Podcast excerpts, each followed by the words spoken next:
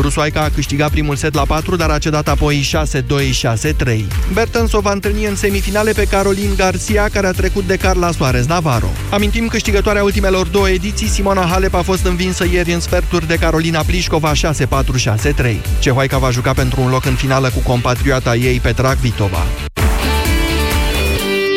Atât la știrile Europa FM, acum avocatul diavolului cu Cristian Tudor Popescu și Vlad Petreanu. Despre agresori în școală, despre elevi agresori și despre elevi agresați în școală. Vorbim astăzi la avocatul diavolului. Începem în două minute. Europa FM. Pe aceeași frecvență cu tine.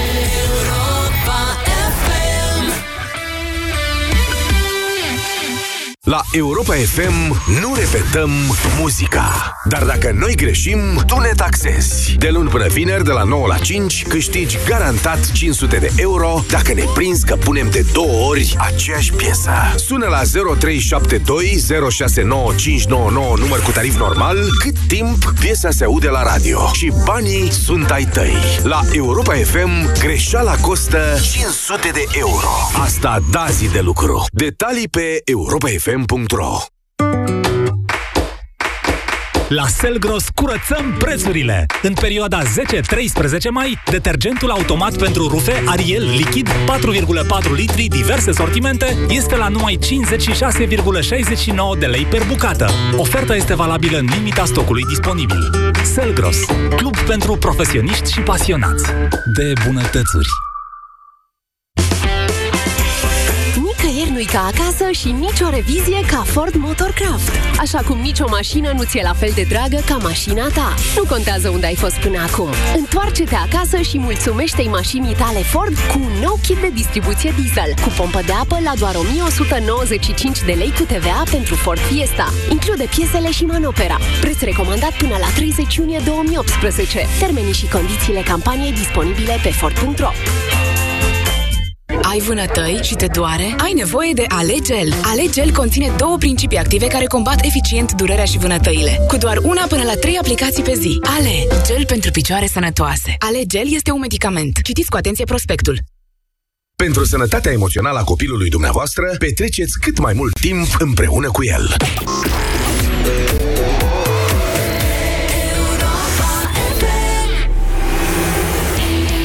Avocatul diavolului cu Cristian Tudor Popescu și Vlad Petreanu la Europa FM. Vom face azi, doamnelor și domnilor, la Avocatul Diavolului o discuție despre bullying. Ce înseamnă acest termen englezesc? Bullying. În esență, un tip de agresiune care se întâmplă în școală, între elevi și care poate lua multe forme. Hărțuire, umilire în public, poreclire în bagiocură, ironizarea defectelor fizice sau a handicapurilor, violențe fizice moderate, excludere din grupuri de prieteni, umilire pe rețelele sociale și alte asemenea. Fenomenul acesta este mai răspândit în școlile românești decât am putea crede. Un studiu făcut de organizația Salvați Copii în 2016 arată că peste 80% dintre copii au fost martori ai unei situații în care un coleg a fost amenințat sau umilit de alt coleg. De asemenea, aproape o treime dintre copii admit că au fost amenințați cu lovirea sau bătaia de colegi. Și tot o treime spun că au fost efectiv loviți, îmbrânciți sau împinși în mod repetat cu intenție de colegi. Un sfert spun că au fost umiliți și făcuți de rușine în ceea ce se numește grupul de egal, adică în clasă, de fapt. Unul din cinci recunoaște că a umilit în mod repetat un alt copil. 16% recunosc că au bătut în mod repetat un coleg. Asta li se întâmplă copiilor noștri în școlile din România. De menționat și că unul din trei minori care sună la telefonul copilului se plânge că este agresat, hărțuit sau umilit de colegi. Adică, din nou, caracteristici ale ceea ce se numește, încă intraductibil în română, bullying. Noi vom spune pentru simplitate hărțuire sau agresiune. Efecte Psihologii se declară îngrijorați. Copiilor agresați le scade stima de sine, se închid în ei, nu comunică cu părinții și, în multe cazuri, devin agresori la rândul lor. Vom face emisiunea noastră azi pe această temă. Vă invit deci să sunați acum la 0372069599 și să vorbiți din experiență personală. Fie ca părinți cu copii agresați la școală, fie ca părinți care ați aflat la un moment dat că propriul dumneavoastră copil este agresor. De asemenea, o să rugăm educatorii, învățătorii, cadrele didactice în general să ne sune și să ne spună ce pot face și ce fac când observă că au un copil agresor în clasă.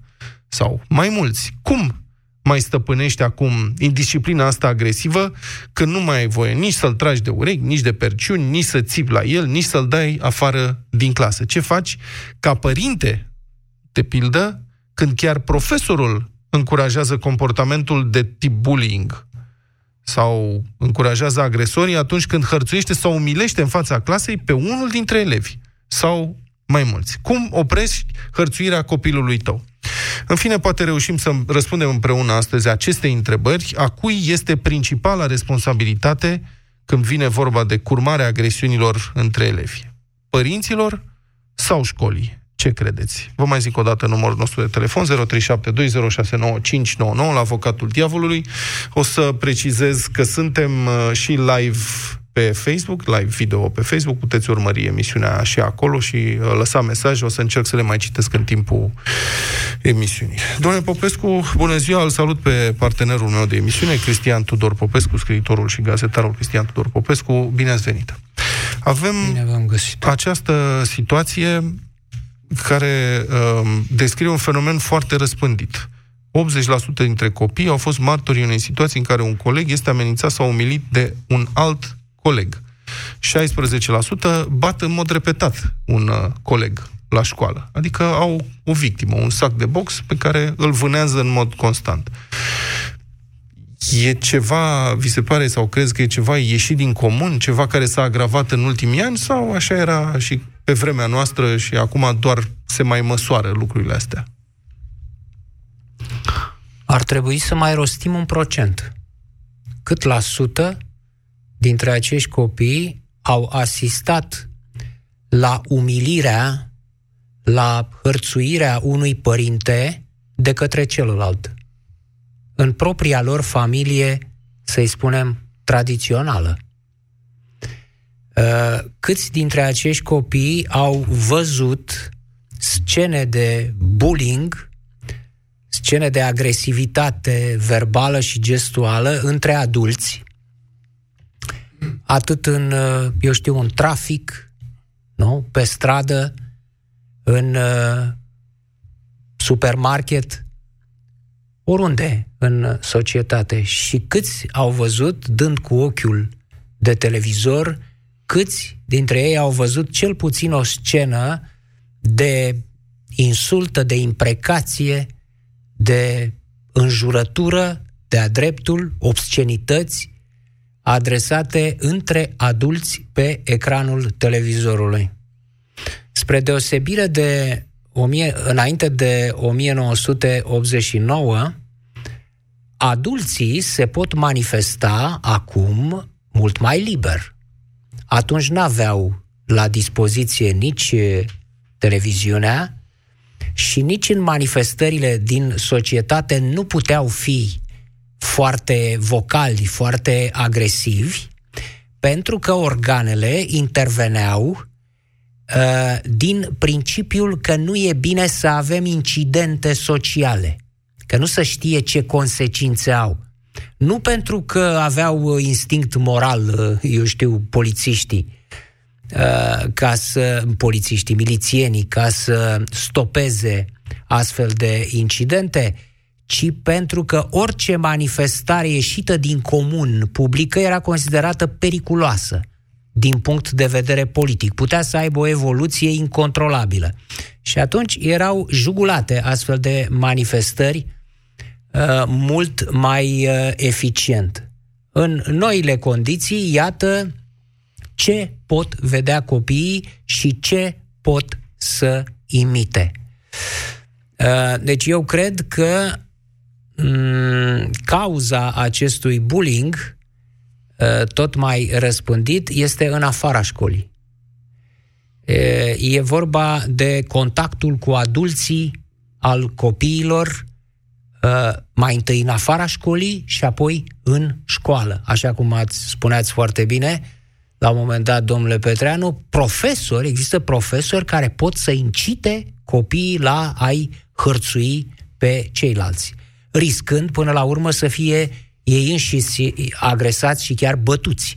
După cum am uh, văzut chiar astăzi, am văzut o știre în Jibou, cu un profesor care a fost uh, bătut de elev, dar sunt a, foarte frecvente astfel de știri.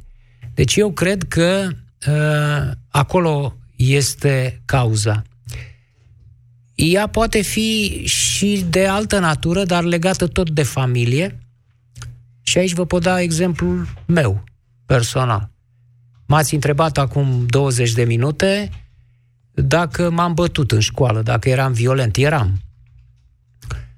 De ce eram violent am înțeles mai târziu. Îmi sărea țandăra din aproape din orice, eram dispus mereu să sar la bătaie pentru că nu aveam tată. Creșteam fără tată și un băiat care crește cu tată se simte protejat într-un anume fel, nu? Bă, îl chem pe taică meu, să vezi ce-ți face. Eu nu aveam pe cine să chem. Și atunci mi s-a dezvoltat această agresivitate compensatorie, care venea, de fapt, tot din familie. Dacă ar fi să răspundeți la întrebarea pe care am adresat-o ascultătorilor, a cui e principala responsabilitate? A, a școlii sau a părinților? A ambilor, în mod evident. Uh-huh. În, în diverse momente și în diverse stadii ale evoluției copilului, părinții și apoi școala au un rol determinant în comportamentul acestuia. Dar ce faci când un părinte nu recunoaște că are un copil care uh, agresează ceilalți copii? Că sunt astfel de cazuri. Părinți care ridică din și spun, domne, e, e zăpăcit, e năzdrăvan. Așa eram toți la vârsta asta. Da. Și celelalte familii se plâng. Ce faci într-o situație ca asta? E foarte Ca greu părinte? de spus în, în condițiile actuale. E foarte greu de spus în condiții de libertate, de respect, respectarea drepturilor omului. Ești un, am uh, văzut astfel de situații, elevi cu probleme, unii chiar cu probleme comportamentale, dacă nu psihice, care agresează tot restul elevilor și nu pot fi opriți în niciun fel, astfel încât ajung părinții să-și retragă copiii de la clasa respectivă sau chiar de la școala respectivă pentru a-i uh, proteja și rămâne respectivul acolo. Este o, o situație foarte dificilă și aștept să aud de la caz la caz de la uh, europenii FM cum se poate rezolva. Sună-l pe avocatul diavolului la 0372 069 599. Alina, sunteți în direct cu noi. Bună ziua! Bună Alina? ziua! Bună ziua, vă rog! Da, Alina, bună da. ziua!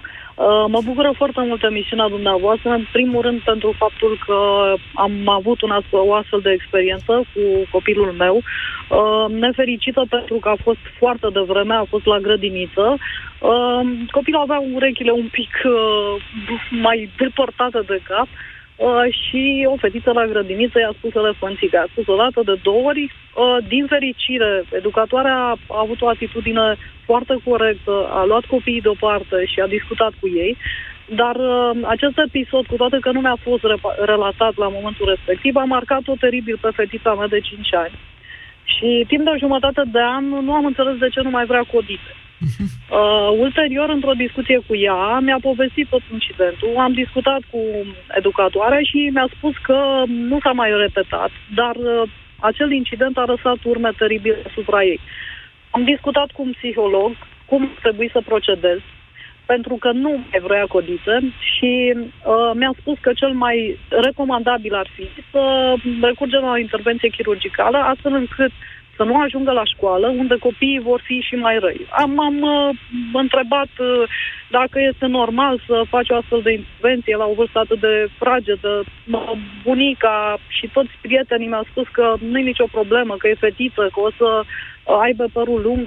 Și m-am întrebat totuși, dar dacă odată trebuie să-și prindă părul într-o coadă și urechile or să-i se vadă la fel și cineva îi va spune din nou, uh, va prinde un complex de care nu știu când va scăpa. Atunci uh, am început să mă interesez ce însemna o astfel de operație și am recurs la o astfel de operație cu ajutorul unei doamne profesor de la uh, de la uh, Spitalul Municipal, care uh, ne-a ajutat și a realizat această intervenție.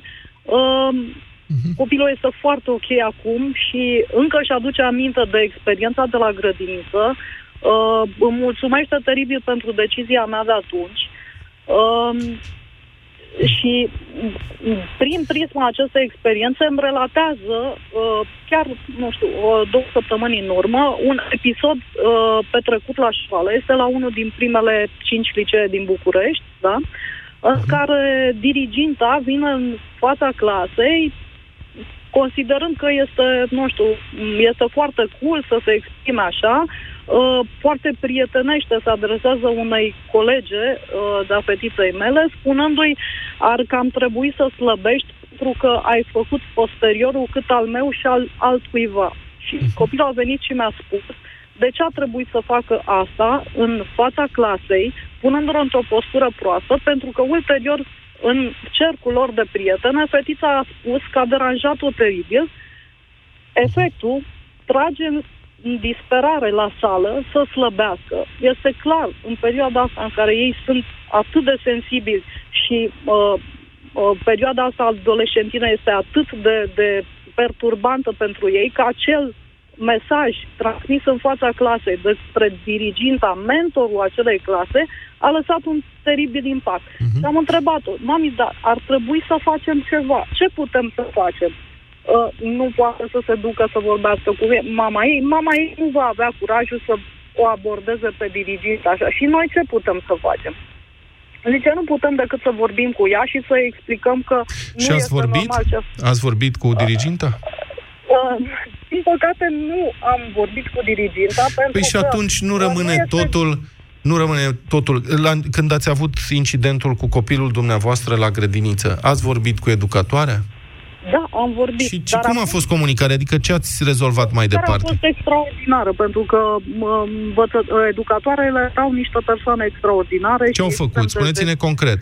Uh, au vorbit cu copiii, uh, au vorbit cu părinții copiilor uh, și eu am vorbit cu părinții copiilor. Erau foarte ok și chiar nu, uh-huh. nu cred că genul ăsta de comportament a fost... Uh, Dar tot ați ajuns la o intervenție chirurgicală. Da, tot am ajuns, da, pentru temându-mă de ce urma ulterior în școală. Uitați, deci pur și simplu pentru că un copil este în transformare fizică și uh, poate uh, datorită transformărilor să ajunge să, să fie un pic mai grăsus la o anumită perioadă. Să știți că la asta cu urechile eu înțeleg foarte bine. Eu am fost clăpăuc toată copilăria și în cele din urmă m-a ajutat, nu mai știu, cred că fratele meu mi-a spus să răspund că folosesc urechile astea mai, mai mari așa pentru răcire. Și am dat-o în glumă, dar uh, vă înțeleg. Bun, dar dacă în cazul acesta al unui profesor care umilește un copil în clasă, considerați că nu mai e nimic de făcut? Adică aici se oprește nu, totul? cred că este ceva de făcut, dar uh, efectiv nu am acordul copilului să, să mă discut, pentru că nu se pare că și ei percep cadrul didactic ca o persoană cu care nu se poate discuta uh, la modul acesta. Dumne, ai greșit, uh, nu este normal să te comporți așa, pentru că ar interpreta lucrul ăsta uh, ca negativ și mă, repercursiunea ar fi asupra copiilor. Da. Bine, mulțumesc mult pentru intervenție. Acum se pune întrebarea, numai un educator, adică un profesor, un diriginte, are și un rol educativ. Nu mai poate să remarce nimic în privința copiilor de la clasă? Poate că unul este nespălat, unul e neîngrijit, Poate că e o chestiune de sănătate. Când cineva, un copil, nu are grijă de greutatea lui? Sunt două cazuri reprezentative. Cel al educatoarei și cel al dirigintei. În primul caz, educatoarea s-a nimerit să fie o femeie cu cap, o femeie extraordinară, cum spunea Alina, adică neobișnuită, extraordinară, pentru că nu se întâmplă asta de obicei, și care să nu ia în râs, să nu trateze cu ușurință uh, ceea ce se întâmpla cu acea elevă. Acea, mă rog, era la grădiniță, Da. cu acel Copil de copil, grădiniță, da. cu acel copil. Da, dar copilul tot a ajuns la cuțit. Nu asta e problema. Asta a fost uh, soluția aleasă de părinte și iată că s-a dovedit o soluție eficientă în cazul de față. Poate că în altul nu se dovedea. Poate că în alt caz părintele nu ar fi recurs la o intervenție chirurgicală în privința copilului. Asta e altceva. Dar ce este important este modul extrem de serios în care a reacționat educatoarea în legătură cu un incident care ar fi fost tratat cel puțin, uh, cum să spun, cu neglijență, dacă nu cu, cu dispreț. Adică, care-i problema, doamna? Ce, că i-a spus că are urechile mari? Uh, Bă, cu asta ne ocupăm aici. Uh, A fost extrem de conștientă educatoarea de uh, daunele care se pot produce în psihicul unui copil la vârsta respectivă. Ceea ce nu se poate spune despre dirigintă. În cazul al doilea, care i-a spus ce i-a spus despre fizicul ei, despre posterior și așa mai departe fetei, care este o inconștientă, o irresponsabilă, care nu are nici cele mai mici noțiuni de psihopedagogie.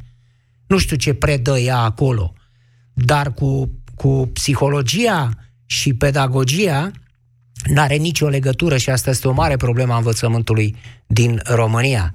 Că profesorii, dincolo de materia pe care o predau, trebuie să aibă niște co- cunoștințe foarte solide de psihologia uh, copilului, adolescentului.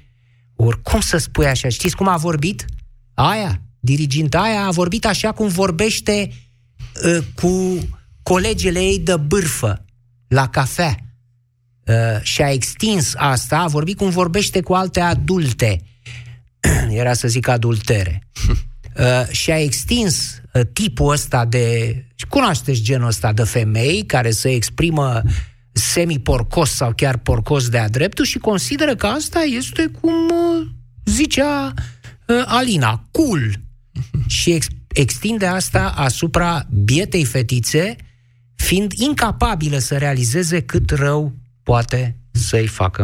Laura, bună ziua, sunteți în direct la Avocatul Diavolului. Care e experiența Bună dumneavoastră? ziua. Um, Vă rog. da, am un băiețel de șapte ani. Da. E foarte năzdrăvan, ca toți băieții face și vrea să exploreze și, mă rog, să ia la hartă cu copiii. Da. Ideea e că, nu știu, cred că băieții au stilul lor de a intra în conflict. Dar uh, am observat în experiența cu el, și la școală și în fața blocului, uh, cu cei mai mari. E foarte ușor, uh, el se enervează foarte ușor țipă și ceilalți când îl aud că țipă, e mai ușor să-i tragă una. Peste cap, peste picioare, să-i împingă bicicleta, tot felul de chestii de genul ăsta. Și am avut ex- două experiențe. Una în fața blocului cu băiatul unui vecin, când se înțeleg, când se iau la pom. Da. Dar uh, și încă una la after school, de față cu tatăl, deci de, soțul s-a dus la after să ia și băiatul mai mare, care era cu el în clasă, efectiv de față că el a tras una peste față, fără niciun fel de... A, păi mai enervat. E ok. Mama mi-a dat voie să-i bat pe ceilalți. Wow. Și... Vorbiți serios? Uh, da, vorbesc fo- foarte serios. Păi și ce cea ați mai- făcut, doamnă? Noi, neavând niciun părinte pe care să-l tragem la răspundere atunci, am vorbit cu doamna care îi păzește la after. Uh, incidentul chiar s-a întâmplat uh, s- săptămâna asta. Uh, și am zis că vrem și noi să vorbim cu părintele respectiv, să vedem, e normal, e ok, e... Ce facem? Asta s-a Dar, întâmplat, asta se întâmpla în școală, la Da, în after școală, school, cum after spuneți. School, da, nu, nu vă imaginați că a fost o palmă de aia, așa, din... Dar pur și simplu, reacția copilului n-a avut niciun, ni, nicio jenă, absolut nimic, niciun stres. Și avem aceeași experiență cu un băiat din fața blocului și chiar m-a încetat săptămâna trecută cu băbica lui. Uh, a- același răspuns am avut. Măi, eu uh, l-am lăsat ca atunci când uh, primește să dea. Și am zis, ok, ți-ai pregătit copilul pentru război, pentru junglă, pentru, pentru ce fel de viață? Deci ăsta era Pentru că mie răspunsul nu mi se părintelui copilului Da. care a, era agresorul, înțeleg. Da, da. Adică da. l-am învățat să dea, sau ce? Adică, Da, l-am învățat să răspundă la bătaie cu bătaie și am zis, ok, dacă ești agresat pe stradă, dacă îți fură alții banii, dacă, nu știu, ești într-o situație de pericol. Dar în fața blocului să te iei la bătaie de la o bicicletă sau de la un joc prostesc, mi se pare aberant. Și n-am spus niciodată că al meu copil este sfânt. Au grade de comportament, țipă, se ceartă, se împacă, sunt copii. E normal până la un anumit punct. Am zis totul până la bătaie. În momentul când se împart pum și picioare și părintele spune e ok, doi, că dacă ești nervos, ai tot dreptul, atunci mi-am dat seama că de fapt nu copiii au probleme, exact cum spunea și domnul Cristian Popescu, ci părinții. Părinții sunt cei care au o problemă de atitudine, care probabil își transformă copiii în sac de box atunci când ei nu pot să mai facă față realității și copilul ca în circuitul în natură, cel mai mic, ce, cel care îl agresează, el se ia de cel mai mic, de care poate. Și atunci nu credeți că ați avea nevoie de, de, de sprijinul școlii, de sprijinul unei instituții? Adică dacă părinții copiilor agresori consideră că așa e normal, n-ar trebui să intervine asta și altcineva aici? Asta și m-am gândit. Probabil că e până la un anumit punct, cred că e de responsabilitatea fiecăruia să trezească să vadă ce anume are în familie și ce anume Bun, și dacă nu, dacă nu, dacă nu, dacă nu și asumă și responsabilitatea asta, sunt părinți... Dacă nu asumă, da. atunci trebuie intervenit cumva, sigur. Dacă lucrurile o iau pe o cale, genul filmulețe care le vedem la televizor cu bătăi cu pumni și picioare și amenințări cu moartea între fete sau ceva de genul. La noi nu a fost cazul, dar uh, cred că părinții sunt cei mai responsabili, înainte de școală. Părinții sunt primii. Dar școala v-a răspuns vreodată în vreun fel? Adică v-ați plâns, a spus, uite, am acest copil care îmi bate copilul. Da, i-am, a, a fost Cum o puteți ajuta? Da, spus, doamnă, să vorbesc cu co- ce, ce poate să facă un educator care îi supraveghează pe ceilalți. O să iau legătura cu părinții, am să explic situația. Vin scuzele de rigoare, probabil, discutăm, noi suntem pașnici și vedem ce se mai întâmplă pe mai târziu. Altceva... Am înțeles. Bine, mulțumesc, Laura. Să spunem așa că în țările în care acest fenomen este urmărit uh, cu atenție, în general țări anglosaxone, Marea Britanie, Statele Unite, dar și la antipozi, în Australia și Noua Zeelandă, politicile sunt destul de bine articulate și destul de stricte. Uh, școlile au politici de monitorizare permanentă a violenței și a bullying-ului în școli și au um, programe de informare permanentă a părinților și copiilor. Iar deviza generală este toleranță zero față de bullying. Nu există ca o școală să ridice din numeri, un profesor să ridice din numeri și să spună, da, păi o să vorbim, o să facem ceva. Lucrul ăsta este privit cu seriozitate și școala se implică prin informare și prin întâlniri constante. Din câte știu, și în România ar trebui să existe în fiecare școală niște comisii de prevenire și uh, combaterea violenței în școală, din care să facă parte cadre didactice și consilieri școlari.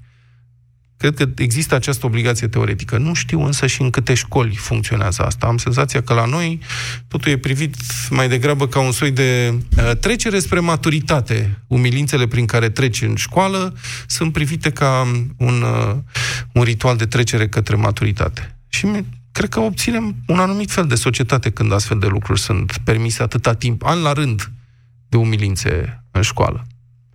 Gianina, sunteți în direct la avocatul diavolului, vă rog. Uh, bună ziua! Am și eu mai multe de povestit. Uh, o să încep uh, prin a zice cine este responsabil de Vă rog. problemele acestea. Uh, clar și școala și părinții, doar că părinții, eu nu știu să trebuiască să dea vreun examen ca să poată să facă copii, deci nu putem să-i uh, uh, constrângem sub nicio formă și atunci rămâne școala mai ușor de constrâns, adică profesorii uh, diriginții, educatoarele și așa mai departe, care ar trebui să aibă pregătire psihopedagogică. Da, lor. pentru că la școală pot fi impuse proceduri de lucru și exact. regulamente. În familie... Exact. Mai... În familie mai greu, adică atâta timp cât oricine are voie să facă copii, nu prea există ceva clar anume. E, ar fi frumos ca toată lumea să aibă niște criterii, să nu-i lase la anumite programe TV, să îi învețe anumite aspecte, să îi învețe empatie, dar asta nu se poate, asta este așa, doar ideal. Și atunci rămâne școala care poate fi mai conformă, să zic. Dar atâta timp cât uh, eu știu personal educatoare care a zis că dacă de mâine nu ar mai fi vacanțele așa de lungi la educatoare, cum au și copiii de altfel, nu ar mai fi 90% din educatori pe post. uh, ce să zic, cred că nu pentru copii s-au dus să se facă educator, profesor, foarte mulți dintre ei. Asta e o problemă. Cu toate că salariile sunt mici, totuși se pare că sunt oameni care își doresc posturi oarecum bine văzute, că nu e un lucru rău. S-a dat sfoară în țară în ultimii zeci de ani că e rău să lucrezi, efectiv să muncești, că e frumos să lucrezi la birou sau la catedră, să ai o titulatură, să ai să poți să te prezinți ca fiind cineva, doamna profesoară. Deci, cred că ăsta este motivul principal urmărit de cei care, de mulți, nu de toți, bineînțeles. Și, din păcate, eu am avut diverse probleme. Copilul meu are 11 ani în prezent, a născut cu malformație la 8 și am văzut și părinți total absurd și bunici și așa mai departe, și profesori și învățători am fost la parc, de multe ori copiii din curiozitate întreabă, dar nimeni nu învață mai departe că nu e ok sau nu e ok să spui sau să nu te joci cu un copil care are un defect. Din contră, am avut bunică care și-a luat copiii și a fugit în casă să ia. sau uh, mămici care stăteau la țigară din ce fetițele lor le urlau la copilul meu că ele nu se joacă cu el, să plece de lângă ele. Uh-huh. Și erau foarte aproape auzind această discuție și n-au intervenit sub nicio formă. Le-ați reproșat? uh, dacă nu. aș fi început o discuție de față cu copilul meu, ar, și m-aș fi concentrat pe ele mai mult decât copilul pe el. La șco- copilul e la școală? Da. În ce clasă? A patra acum. Ați avut incidente cu alți copii? Uh, da. De la o vreme, să zic, de pe la vreo 5 ani am reușit să-l aduc într-o stare în care lui să nu-i fie rușine de problema lui, efectiv, mm-hmm. și să treacă pe ea foarte ușor, să zică scurt ce s-a întâmplat în cazul în care apare discuția și apare tot timpul între copii, dar să zic că scurt și să treacă mai departe. Și nu a mai fost așa o problemă, să zic. Uh-huh. Uh, pe partea cealaltă cu bullying să știți că am observat că sunt efectiv, cum am zis, la învățătoare li s-au luat anumite, nu știu, drepturi, nu știu dacă e corect, n-au voie să tragă de terciuni de ureche, să scoată afară și așa mai departe. Și au descoperit unele dintre ele modalitate, am văzut cu ochii mei, de a rezolva copiii problemă din clasă, cei pe care ele îi consideră cu problemă. A, se întoarce toată clasa împotriva copilului sau copiilor respectiv. A, deci cum mai, mai clar ce, cum se face? Cum adică? Adică e un copil care e indisciplinat sau năzdrăvan sau strică ora sau... Și ce se întâmplă? Ora, e, eu știu, are ADHD, acum toți au. Așa, uh, da, mă rog. Și te, nu știu, devine antipatic învățătorii respective. În momentul în care un copil este contra lui, el este premiat, să zic, sau cel puțin susținut. și apoi toți copiii sunt împotriva lui. Am o surioară de 16 ani a repetat clasa 8 tocmai din cauza bullying-ului. A făcut niște depresii, a ajuns la niște tratamente. Acum este din nou în clasa 8 o va termina într-un sfârșit, dar din nou are probleme cu bullying și din nou acest bullying este susținut de profesori, adică este... Și le este cum, ce înseamnă concret? Adică ce-i fac? Ce, cum se materializează asta? Dacă, de exemplu, merg să discut cu doamna dirigintă, mi se va zice că Uh, da, copiii sunt răi, dar și ea nu știu ce a făcut sau nu știu cum a răspuns. Sau... Și aici problema este că nu că o apăr ca fiind sora mea, dar ea este foarte liniștită, nu, nu prea discută. De fapt, primii șase ani de școală, toată lumea era extrem de mulțumită de ea că nu face nimic. Deci, nu prea are cum să fie ea centrul problemei din, uh, din emisiunile de la televizor despre care se zicea că, da, într-adevăr, sunt o problemă și pe canalele pentru copii sunt seriale pentru copii, cu copiii aceia care sunt, uh, nu știu, realizați, care sunt frumoși, sunt, uh, cântă, eu știu, au ceva talente speciale. Ei sunt cei mai faini și mai sunt și ceilalți care sunt marginalizați și așa, deci efectiv se învață chestia asta de la televizor, se introduce. dacă stau și se uită și cei care se uită și cei care nu se uită oricum vor avea de suferit pentru că majoritatea se uită și se conformează. Toți copiii pleacă cu o frică la școală de a nu fi cel marginalizat și cu o dorință de a fi cel, cel mai frumos, cel mai ideal. Și atunci se poziționează de partea celor ok cum ar veni. Dacă un copil sau 10 copii din clasă văd că un alt copil este marginalizat, este împins, lovit și așa mai departe, vin și ei să-l marginalizeze, să-l lovească, să-l împingă, numai de frică să nu intre în tabăra lui. Suntem și noi contra ta. Deci sunt, de fapt, problemele sunt extrem de multe și nu se poate lucra realmente decât la partea de școală, de instituție, de reguli. Da, adică n-ar fi rău. Lucra. Mulțumesc, Janina. N-ar fi rău să fie părinți educați, dar până la urmă, procedural sau instituțional, într-un fel, s-ar putea să fie mai simplu de făcut ceva. Pot să întreb și eu ceva A. pe Gianina? Mm, cred că a închis. Dar puneți întrebarea retoric și vedem dacă... Nu, pun, nu, trebuia să vorbesc cu dânsa, să o întreb. Marcela, sună mm. înapoi pe Gianina, te rog. Bun. Mm. Uh, Ionuț, bună ziua, sunteți în direct. L-am pierdut pe Ionuț. Ioana, bună ziua, sunteți în direct, vă rog, la avocatul diavolului, vă ascultăm. Cred că Ioana sunt, nu Ionuț. Ioana, Ionuț a închis mai devreme, am zis. Ioana, să rămână. Da. Bună ziua, pe mie să-mi pună întrebări domnul Tudor Popescu, pe care îl respect, pentru că uh, sunt sigură că ar avea multe întrebări să-mi pună după povestea pe care am să o spun. Sunt uh, din Târgoviște, și elevul meu este, copilul meu este elev în clasa a 5 la o școală de asemenea foarte bună din Târgoviște. Da. Anul acesta au introdus TIC. Copilul meu este un copil de nota tehnologie 10. asta, tehnologie, ce e TIC? Uh, te- uh, tehnologia informației și comunicări. Așa. Eu știu, sunt alături de copilul meu, învățăm cod la cod, zi de zi, toate materiile Ioana, o să vă rog, înțeleg că aveți o poveste interesantă, o să vă rog să faceți un efort să o da, scurtați un pic, pentru că mai avem puține minute și vrem să mai vorbim o dată și cu Gianina. Vă rog. În regulă.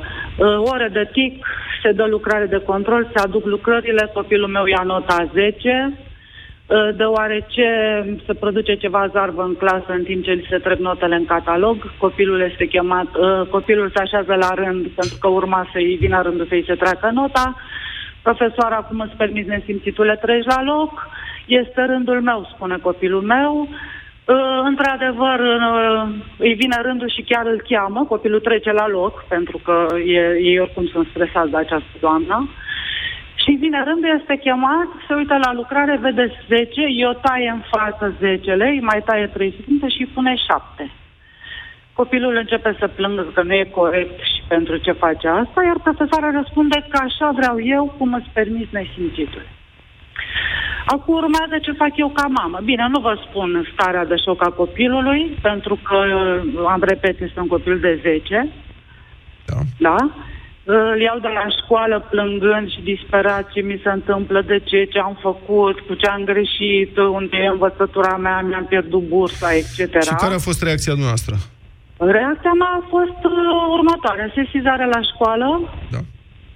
sesizare conform care am cerut să se aducă lucrarea și să se treacă nota copilului conform lucrării, adică cea inițială. Școala a reacționat extraordinar de bine. Da. S-a, am fost chemată, s-a făcut comisia, am fost audiată eu copilul, s-a făcut consiliul profesoral, s-a luat decizia conform căreia uh, avem uh, dreptate, se confirmă cele spuse și s-a luat o decizie foarte corectă, repet, școala a reacționat într-un mod, sau Uh, toți profesorii, profesorii îmi cunosc copilul. Bun, copilul treceți la subiect. Deci ați conte- a fost un abuz, păi l-ați reclamat? Da? Așa, și s-a corectat nota? Profesoara nu A fost dorește, sancționată sau nu? Vrea. A Ce fost nu sancționată cu averti. Nu dorește să modifice nota, îmi ignoră copilul, e singurul care ridică mâna nu-l vede, mai bine nu răspunde nimeni, nu dorește să modifice nota, nu dorește să arate lucrarea, nu s-a prezentat la, cu nicio comisie. Am fost la școală, mă repetat să-mi arate lucrarea, nu dorește nimic. Faceți o reclamație la inspectorat, îmi imaginez că asta urmează, nu? Peste tot, peste tot. Inspectoratul cunoaște cap un cal breaz, Uh-huh. Este o doamnă, pot să-i spun și numele, că nu, că eu la Pătrașcu Luminița se numește această doamnă, este profesoară la un liceu tehnologic și aici are o completare de catedră pentru că este primul an în care se introduce TIC. Da. Cum credeți că o să încheie, Gianina, această poveste în care avem un profesor care a umilit un elev în mod public în clasă? Cum cred? Da.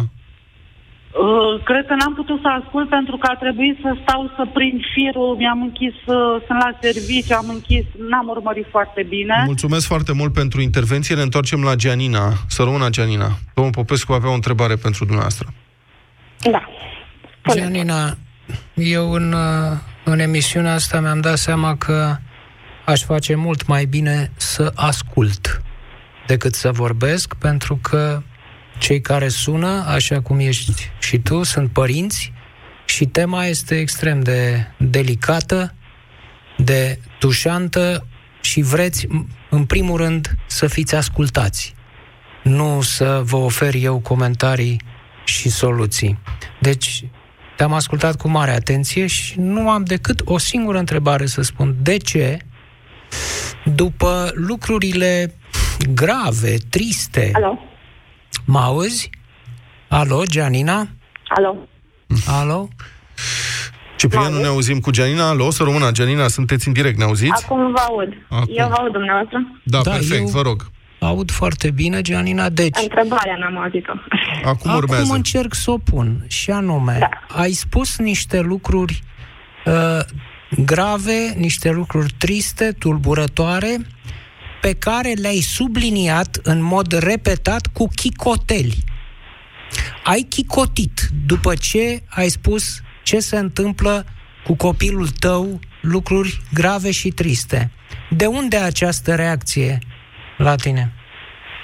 Uh, Un chicotit jenat aproape, ca și cum râzi uh, uh, uh, jenată că ne spui astfel de lucruri. De ce ai reacția asta? E jenant că se întâmplă astfel de lucruri și e mai nasol că suntem în neputință de a le îndrepta, sau cel puțin nu instant. Sunt lucruri care trebuie să îndreptate cu timpul și cu o structură concretă a sistemului de învățământ, cu oameni care să dea examene psihopedagogice, să știe ce anume au voie să facă sau să nu facă în prezența unui copil și nu numai să nu-l tragă de urechi. Da, Gianina, adică... dar eu am citit, am citit în acest chicotit al tău uh, un soi de jenă că vorbești public despre așa ceva. Un soi de, uh, cum să spun eu, parcă nu ai fi vrut să o faci, dar ți-ai luat inima în dinți și ne spui cu oarecare rușine ce îi se întâmplă copilului tău. Și asta... Ah Asta cred că este un lucru care ar trebui să dispară. Să fii mult mai hotărâtă în ceea ce spui, mult mai decisă, fără acest chicotit, ușor de scuză, draga mea. Scuzați-mă că vă spun asta. Nu. Nu trebuie să te scuzi niciodată și trebuie să vorbești cât se poate de tare și hotărât despre ce îi se întâmplă copilului tău posibil să fie ușor de scuză, am și motive, pentru că nu cred că răspunsul la violență cu violență duce undeva. Nu uh, vreau să merg să mă cer, să dobor, să nimicesc pe nimeni. Vreau doar să se reglementeze sistemul, în principiu. Da, acum te-am înțeles. În momentul de față, Acum nu te-am înțeles, Am, te-am înțeles nu, chiar acum. nu te pot schimba. Adică chiar Adică ai considerat în... Am spus Da, că nu deci eu dacă vorbesc merg- și nu m-am ținut de cuvânt, am tăcut. Bine, oricum, uh, timpul emisiunii noastre s-a terminat. Vă mulțumim tuturor pentru telefoane. Poate că soluția asta este. Să începem să vorbim mai tare, mai răspicat, mai des și mai hotărât despre lucrurile care se întâmplă, pe care nu le considerăm normale, dar pe undeva așa ne e rușine să vorbim despre ele, ca să nu creadă societatea că ăștia mici ai noștri sunt niște fătălăi care nu pot să îndure și să se maturizeze în felul ăsta. Important e și cum se maturizează. Avocatul diavolului cu Cristian Tudor Popescu și Vlad Petreanu la Europa FM. E timpul dimineților Zurli Cu Mirela Retegan, cu fetița Zurli Cu invitați și cu voi Cine se trezește de dimineață, mănâncă micul dejun. Și cine se trezește de dimineață, se distrează toată ziua. Și cine se trezește de dimineață, ne prinde toată emisiunea pe Facebook. Dimineața Zurli Pentru copilul din fiecare părinte Duminică de la ora 8 la Europa FM. Orice orice s-ar întâmpla, ești pregătit. Săptămâna aceasta ai mango la doar 2,99 lei bucata și pui grill la pungă la doar 5,99 lei kilogramul. Kaufland. Și săptămâna e bună! Mi, mi, fa, sol, sol, fa, mi, re, do, do, re, mi, mi, re, reaprinde entuziasmul ideilor care contează cu Pireus Bank. Refinanțează creditul de nevoi personale